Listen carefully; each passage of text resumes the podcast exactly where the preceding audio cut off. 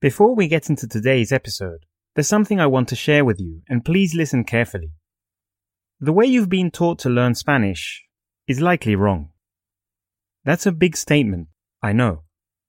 But the repeat after me method that we are all too familiar with is far from the most effective method for learning Spanish. In fact, several studies have found the RWL method to be far more effective, up to 325% more effective. Isn't that crazy? That means that if it would normally take you three years to learn Spanish, it could now take you just one year, simply by switching to a simpler and more effective method. I know you're probably wondering, what's the RWL method? It's simple, but I can't cover it fully on this podcast episode, so we've put together a free masterclass to teach you all about how this method works and how you can use it to become a Spanish speaker much faster. You can join for free if you head over to lingomastery.com slash Spanish Masterclass. That's Spanish Masterclass, all one word, no dashes or anything. www.lingomastery.com slash Spanish Masterclass. See you there. Now, let's get on with the episode.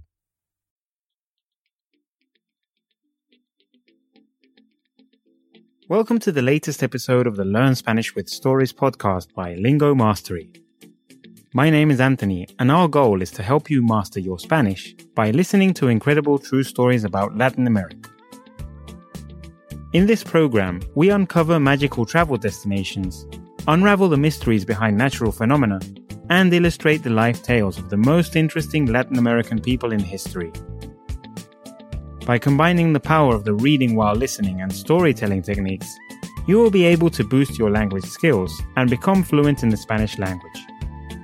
Find a transcript of this episode and a very useful translation at podcast.lingomastery.com. Also, if you want to boost your language learning by up to a proven 300%, it's time for you to check out our 5-day free Spanish masterclass. You can find it on lingomastery.com slash Spanish Masterclass. That's lingomastery.com slash Spanish Masterclass. Check it out. Finally, if you are interested in learning Colombian Spanish and discovering more about Colombia, we recommend listening to Spanish Colombiano. In this amazing podcast, Jorge will help you to improve your fluency while learning about Colombian culture. Find the link to the Spanish Colombiano podcast in our episode show notes. Superstitions are very common in places all around the world, even though it is more likely for you to find them in small towns than in big cities. Ghostly figures, monstrous animals, and hideous creatures are the main characters of these tales that have taken the cover of Nighttime as their domains. In this 28th episode, we want to reveal a supernatural face of Latin America. In other words, a side of the Latin culture that we haven't talked about yet. A few legends that are well known in these countries' popular culture. The Chupacabras and La Llorona are just two of the many stories that can freeze your blood and make you start hearing strange noises close to you that aren't really there. Or are they? Therefore, this time we recommend you to listen to this episode in good company and during the day, especially if you are easily scared of supernatural subjects. As we are about to venture into the darkest secrets of Latin America. Episodio 28. El chupacabras y otras leyendas latinoamericanas. A partir de la fascinante historia de cada región de América Latina, tanto de sus creencias y rituales como de sus modos de vida y tradiciones, han nacido muchos mitos y leyendas que aún se conservan hasta el día de hoy en el imaginario popular. También se han perdido muchos de ellos, por supuesto, con el pasar del tiempo, y otros tantos han evolucionado hasta convertirse en algo diferente en la actualidad, tal vez con rasgos más realistas o más aterradores.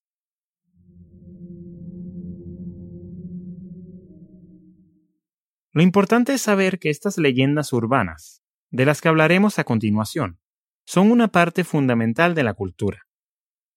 Por esta razón, estas se siguen manteniendo vivas en la tradición de los pueblos, reapareciendo cada cierto tiempo con nuevos relatos o características que se adaptan a las nuevas épocas.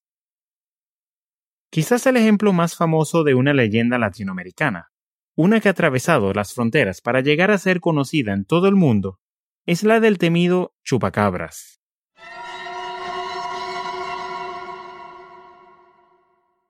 Pero esta vez lo dejaremos para el final, porque es el único del que se tienen pruebas.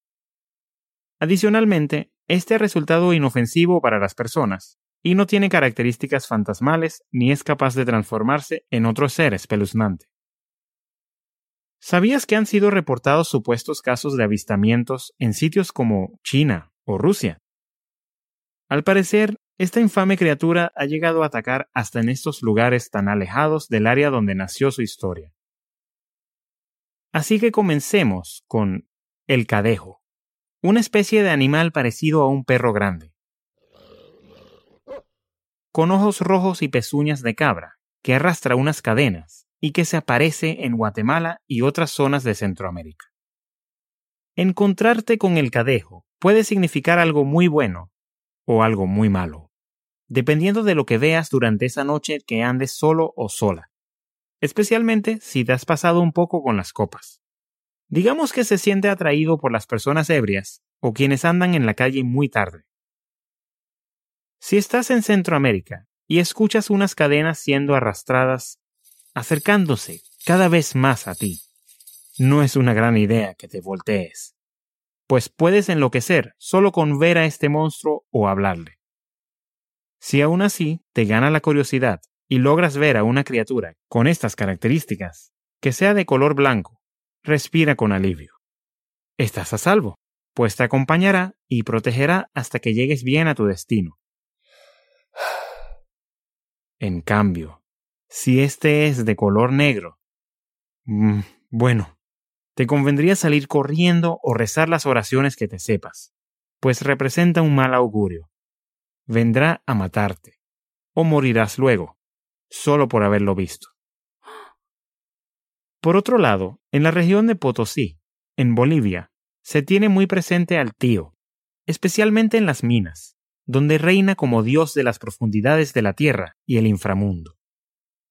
Es un personaje que a veces se representa como una especie de diablo, a veces con cuernos o la mitad del cuerpo como una cabra, que incluso figura todos los años en la celebración del Carnaval de Oruro, aunque los mineros que se adentran en estos peligrosos sitios para trabajar son creyentes en el catolicismo, le rinden gran tributo al tío, llevándole ofrendas siempre antes de emprender su labor en las minas y pidiéndole su protección y ayuda.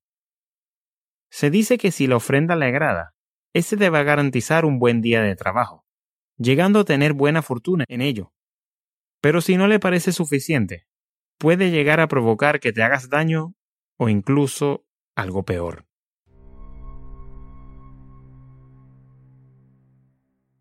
Ahora, cuando viajamos más al sur, nos podemos encontrar con la leyenda del familiar, que se consideraba como la encarnación de un espíritu maligno o del mismísimo demonio. Este se presenta en forma de una enorme víbora o un perro monstruoso, y se supone que asesina a los obreros del campo que busquen escaparse de sus labores. Se supone que este nació de un pacto hecho por los dueños de las plantaciones de azúcar al norte de Argentina para hacerse ricos rápidamente y mantener controlados a sus empleados. Algo que profundizó el miedo de los campesinos en esta historia fue que sí sucedieron varias desapariciones durante la dictadura militar que se llamó Proceso de Reorganización Nacional, donde hubo mucha gente que jamás volvió a verse. Además, los dueños de las tierras y sus capataces se aseguraron de que esta leyenda tomara más fuerza, llegando a disfrazarse los capataces completamente de negro y saliendo a aterrorizar a los empleados con sus perros de caza. Pero ahora, vayamos al norte del continente suramericano, y, aunque esta vez el paisaje se mantiene muy parecido, la historia es muy diferente. De hecho, todo comienza a ponerse más tenebroso.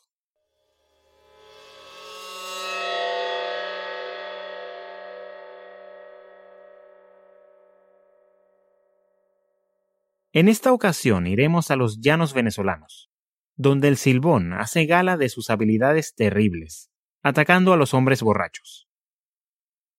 Se trata de una leyenda conocida en toda Venezuela e incluso en Colombia, en la cual un joven mató a su padre y, luego de que su madre y su abuelo arrojaran una maldición sobre él, tendrá que vagar con los huesos de su padre por toda la eternidad. Pero antes de maldecirlo, su abuelo lo ató a un poste de madera y le dio latigazos que destrozaron su espalda y le echó aguardiente o ají picante en las heridas. Por si fuera poco, luego soltaron a un perro rabioso, llamado Tureco, para que le mordiera los talones. Existen dos versiones de por qué este chico cometió un acto tan atroz. Una de ellas asegura que enloqueció de ira al ver a su padre en la cama con su esposa, y entonces lo asesinó. Y la otra, quizás menos creíble, dice que él era muy consentido y maleducado, y que cuando su padre no logró cazar el animal que quería para la comida, él lo mató, llevando las vísceras a su madre para que las cocinara. Y el resto es igual, apareciendo como un hombre bastante alto, algunos dicen que de hasta tres metros, y delgado, que tiene que cargar con los huesos de sus víctimas a la espalda mientras va silbando una melodía que todos los venezolanos conocen muy bien. Eso sí, si escuchas el silbido cerca de ti, puedes estar tranquilo, ya que se encuentra lejos. Pero si lo llegas a escuchar lejos, preocúpate, porque está muy cerca. ¿Se están empezando a erizar los vellos de tu nuca? De repente sientes que hay alguien más en la habitación. No te preocupes, que aún faltan unos cuantos monstruos por revelar. Ponte cómodo o cómoda. Llegó el momento de una leyenda que se comparte entre Costa Rica y Panamá sobre una horrible criatura conocida como la Tule Vieja o Tuli Vieja. Todo comenzó con una joven y hermosa mujer que se enamoró de un hombre de su mismo pueblo. Poco tiempo después, ella se dio cuenta de que estaba embarazada y, cuando le contó a su fogoso amante, éste huyó, abandonándolos a ella y a su futuro bebé a su suerte. Entonces, apenas nació su hijo, ella fue al río y lo ahogó en sus aguas, tal vez para ocultar sus pecados, tal vez por desesperación y dolor. Algunos dicen que de inmediato se arrepintió, pero ya era demasiado tarde. La historia cuenta que Dios la castigó por tan brutal crimen, convirtiéndola en una criatura totalmente espantosa, con agujeros en la cara, patas de ave invertidas en lugar de pies y alas de murciélago, que vaga por las orillas de los ríos buscando a su bebé. Otras versiones dicen que seduce a los hombres infieles y mentirosos para luego asesinarlos y tenerlos como alimento. Y una última versión habla de que esta criatura se disfraza de señora mayor, de campesina que usa un sombrero llamado tule, de donde viene su nombre. Sin embargo, es totalmente aterrador si su intención es llevarse a los niños o a los hombres. Lo importante es saber que deja un rastro de hormigas que siguen la leche materna que brota de sus pechos y que hace sonidos como los de un ave cuando está cerca. Puede ser que no hayas escuchado antes acerca de ninguna de las historias anteriores, pero dudo mucho que no hayas escuchado sobre una escalofriante leyenda que incluso tiene su propia película, aunque el Silbón también tiene una. Esta es La Llorona. Aunque este relato se puede escuchar a lo largo y ancho de Latinoamérica, lo cierto es que su tradición está mucho más arraigada en México, de donde quizás se inspiró una de las versiones de la Tule Vieja. En este caso, parece haber una versión general, que es la que se conoce en todo el mundo. Una mujer, cansada de las infidelidades y el maltrato de su marido, decide vengarse de él, asesinando a sus propios hijos. Desde entonces es un alma en pena, condenada a vagar en busca de sus hijos, llorando y lamentándose al no encontrarlos.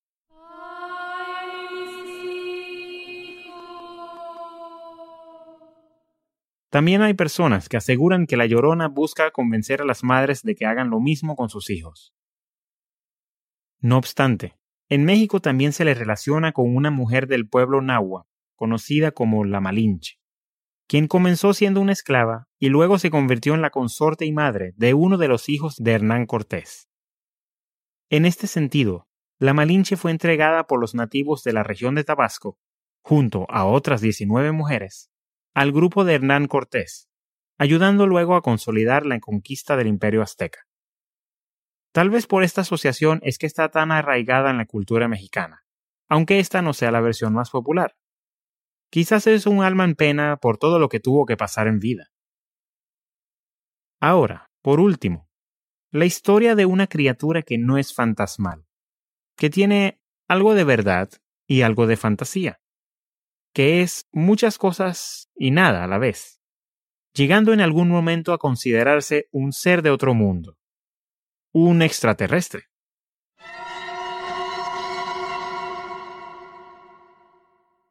El chupacabras no es un espíritu que ataca a los seres humanos, sino una especie de animal hambriento de sangre, que se alimenta como un vampiro del ganado, dejando a sus víctimas en la escena, pálidas y sin una gota de sangre en sus cuerpos.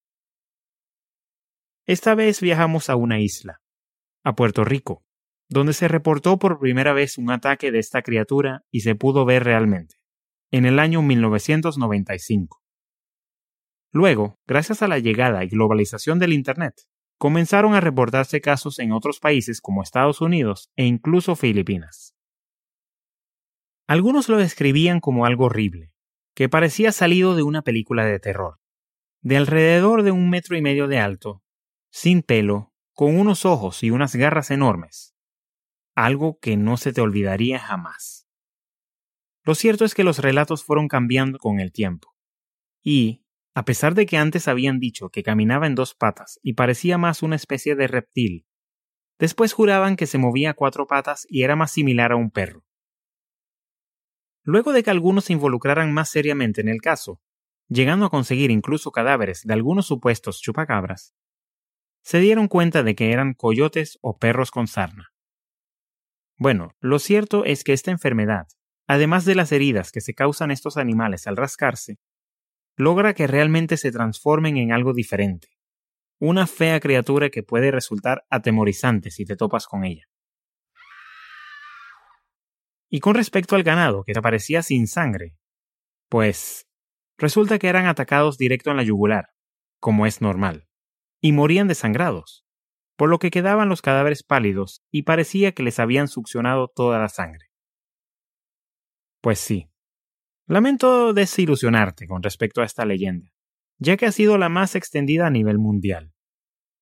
Incluso aparece en el Diccionario de la Real Academia Española, la institución que rige sobre el idioma español, donde se describe de manera textual la palabra chupacabras así. En la tradición popular americana, criatura que mata a sus víctimas para chuparles la sangre. Sin embargo, cada quien es libre de creer si la evidencia es suficiente para creer que han encontrado la verdad, o si hay otras cosas que no concuerdan del todo, tal como sucede con todas las teorías conspirativas, desde los avistamientos extraterrestres hasta el terraplanismo. Cabe destacar que algunas de estas leyendas nacieron de la combinación o adaptación de otras más antiguas relevando la herencia que dejó el mestizaje en toda América, tanto de las tradiciones africanas como de los pueblos nativos. Incluso ciertas historias guardan un parecido con creencias religiosas, como el cadejo, que se asemeja al ángel guardián que acompaña y cuida a cada persona de que le pase algo malo.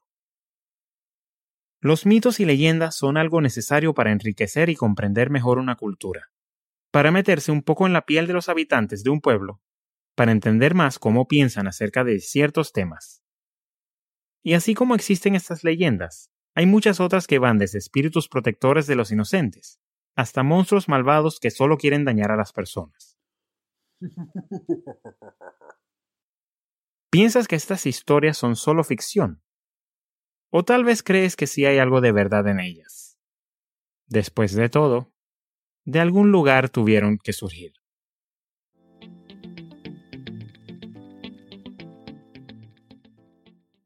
This has been the 28th episode of the Learn Spanish with Stories podcast.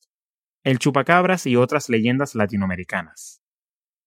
Had you heard of any of these legends before? Can you relate some parts of these stories to others in your hometown? The following is a section of questions for you to test your knowledge on the story, to make sure that you've understood everything. Are you ready? Let's start. Question 1. ¿Qué puede sucederte si te encuentras con el cadejo? Question 2. ¿Qué representa el tío en Bolivia? Question 3. ¿Por qué el silbón anda con unos huesos sobre su espalda? Question 4. ¿Por qué el alma de la llorona vaga llorando? Question 5. ¿Qué les hacía el chupacabras a sus víctimas? Got any idea what the answers are? Let's hear them now. Answer for question 1. ¿Qué puede sucederte si te encuentras con el cadejo? Depende de si ves al blanco o al negro. Este puede protegerte o dañarte.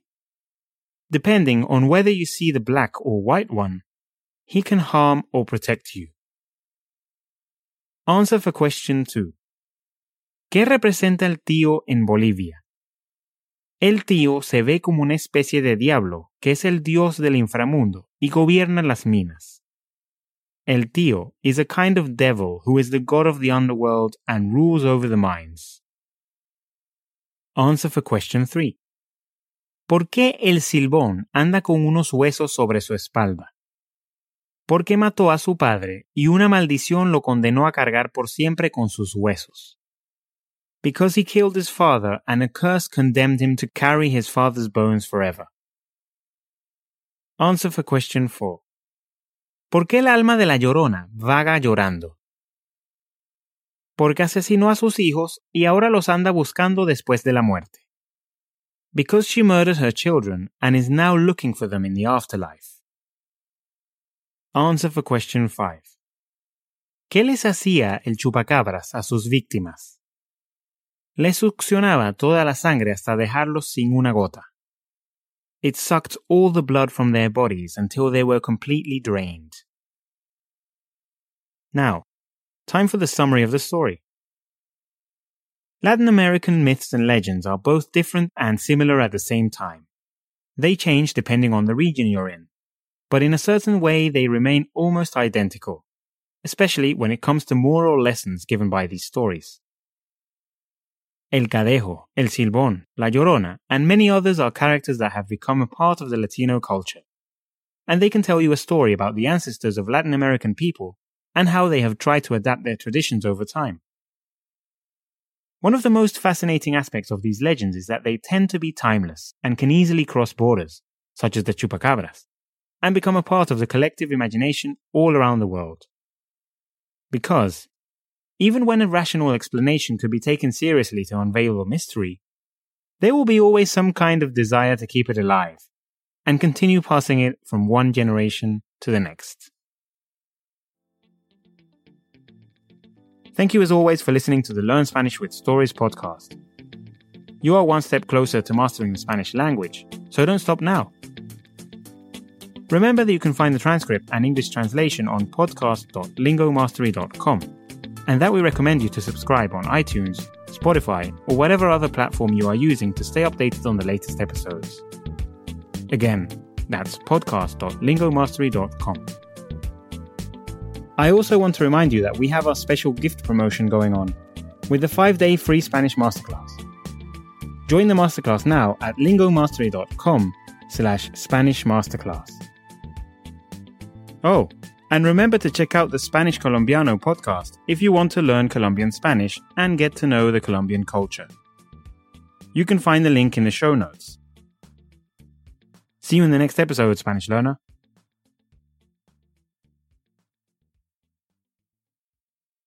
One quick thing before I let you go. You could be learning Spanish up to three times faster just by implementing the RWL method. So if you don't know what the buzz is all about, we've put together a five day free masterclass to teach you all about the RWL method and how you can use it to become a Spanish speaker faster. You can join for free if you head over to lingomastery.com slash Spanish Masterclass. That's Spanish Masterclass, all one word, no dashes or anything. www.lingomastery.com slash Spanish Masterclass. See you there.